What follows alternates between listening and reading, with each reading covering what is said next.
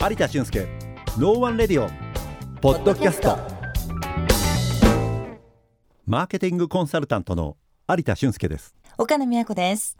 突然ですが、はい。岡野さんの趣味って何ですか？趣味ですか？音楽も旅行も好きですがやっぱり美味しいものをいただくことですかね。ですよね。うん。ただ最近コロナ禍で。いやもうだからね外食がずっとここ2年は思うようにねできなくて。辛い日々ですよね。辛い日々です。外で美味しいお食事をいただいたりとか居酒屋で美味しい生ビールをいただくとかそういうことがねまあ恋しいと思ってらっしゃる方も多くいいやるんじゃないかなああいうのが気軽にできるのがなんかうんうん。遠い昔のよういやですけどね、本当ですね、はで今日ご紹介したはい。いキーワードなんですよね、PEST ペスト。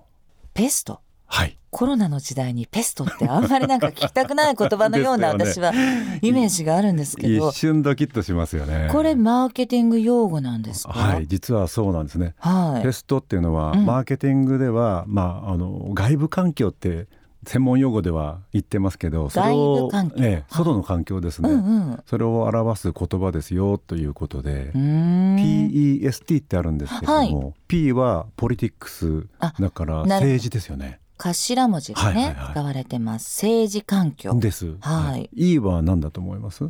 すみません私答えを知ってるんですよ。あのまあ経済的な economics。そうです、はい。で S が society。society これは社会環境に なります。はい。で T がテクノロジーと。うんうん。技術の環境ですね。はい。じゃあ politics economics society テクノロジー政治環境経済環境社会環境技術環境。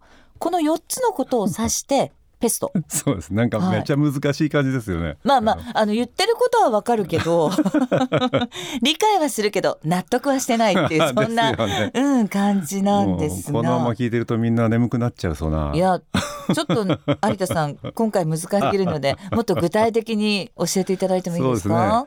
まあそんなところでいくとあの、コロナ禍ではい先ほどその緊急事態宣言の話ありましたけれども、うん。この緊急事態宣言で間違いなく政治家がねあのね。宣言しているということでなるほど。やっぱりポリティクスだ。そうですそうです、うん。素晴らしい。はい。ですのでまずこれが P に当たるわけですね。はい。で次の E なんですけれども、うん。この緊急事態宣言とか本当に外出がとかいろいろまあ非常時に備えてということで、皆さん消費しなくなったって、うん。お金をどちらかというと使うよりも貯蓄に回すとか、うん。家のことに使うとか、はい。そんな感じになってきてますよね。そうなんですよね、まあこれが言ってみればいいっていう感じですね。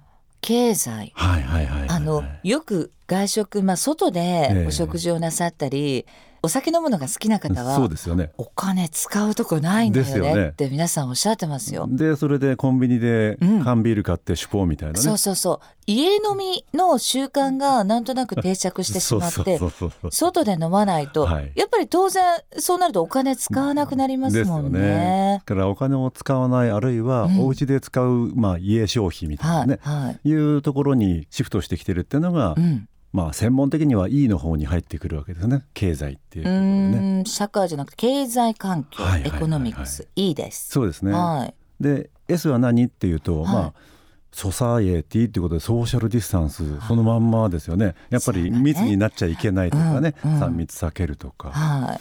そんなところがまさに S という感じですよね。で最後の T はい。これテクノロジーってまあそんなに大げさな話じゃないですけれども、うんうんもう皆さん日頃からスマホとかはい。いろいろ使われているようなインターネットのデジタル環境ええ。ああいったものがものすごく今浸透してきていて、はい。本当に気軽にいろんなものが頼めますよね。そうですよね、今まあウーバーイーツとかもありますけれどもああいうのも昔はね出前はえ家電で「すいませんあのざるそばとあの親子丼と」って。えチャリンチャリンチャレンジャー電話しなきゃいけなくて そう10円玉とかでね電話しなきゃいけなくて「あのはい今出ました」って言われていやもう1時間待ってるんだけど そば屋の出前かって言わなきゃそうそうですよね。だからそういう形でやってましたけどテクノロジーが、まあ、発達したことによってピピってあのスマートフォンでそうですよね。ウーバーイーツを配達してくれるデリバリーの方の居場所を確認してピッて注文すればあっという間に届くわけですもんね。本当にそうですよね。うん。そういったこうウーバーイーツなんかももともとコロナの前もあったんですけれども、うんうん。コロナになってぐっと増えましたよね。うん。でウーバーにも習えみたいな感じでダーッと入ってくるみたいなのがまさにこのペストはい。それぞれを見てあこれは今がチャンスだとうん。いう感じで入ってきたよというのがこのペストを見ながら入ってきた人が多いっていうふうに思ってもらえればいいと思います。へええ有田さんたちはじゃあ何かこう事象があの起きた時にじゃあまずペストだみたいな感じで。そうですね。ペストもやっぱり間接的にではありますけども、必ず自分に影響するものになりますから、うん。それをちょっと横目でチラチラ考えながらやっていくとより成功していくよっていう感じにはなりますが。どうやって調査調べたりするんですか？いやもう本当に身近な人のニーズを聞く、ニーズを聞いてでまたそこにどんなウォンツがあるんだっていうことですよね。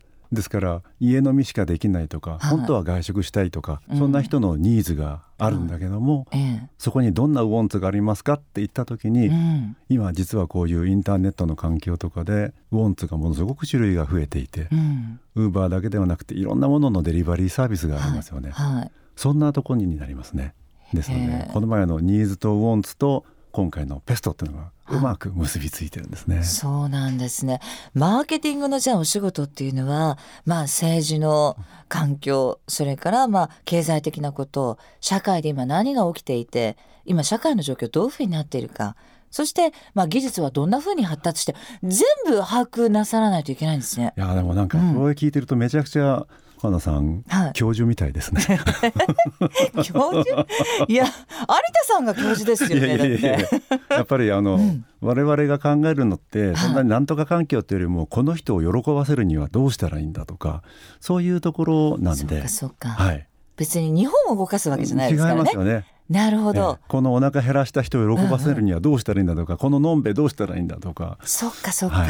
私だからねそのマーケティングってどれだけ大変なお仕事なんだろうって 今そのペストって初めて業界用語をね聞かせていただいて思ったんですけど喜ばせる相手その笑顔になってもらう相手っていうのがやっぱり目の前にいるまあクライアントとかお客様っていうことなんですね。はい。ですのでまあ、うんやっぱりマーケティングってエンタメなんですよねですからこれを企画する人ってみんなエンターテイナーなんかそう聞いているととってもやっぱり楽しいお仕事だし、はい、人間力も必要ですね。それすごく大きなポイントですよね。いやだと思います。はい、で日本全体じゃなくて目の前にいるお客様を笑顔にするためにこの人は何のニーズがあってどういうウォンツを提供いやして本当に若い世代の方はこのマーケティングっていう分野には興味持ってらっしゃる方やっぱり多いんですよね。多いと思いますけれども、うん。うん結構無意識にやってますよね。ですので本当にいろいろ SNS とか、はいはい。いろいろなものを駆使してものすごい情報が早く入ってきて、それをこううまく感覚的に察知してはい。やってることはニーズを見てウォンツはみたいな話を無意識にやってる、でもそれを自分の中で整理するともっと喜ばせる人を増やせるとかね、うんうんそんな感じかなっていうふうに思います。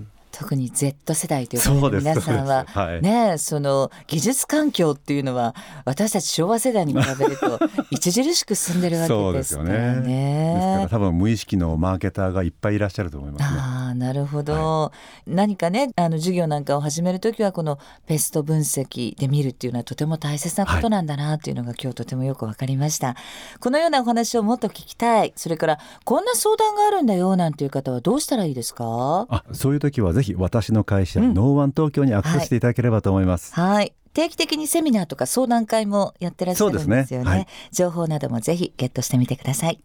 もちろん番組に質問をお寄せくださっても大丈夫です。メールアドレスは no one ラジオ834アットマーク gmail.com 皆さんからのメールお待ちしています。有田俊介 No One Radio Podcast。今回はここまで。次回もお楽しみに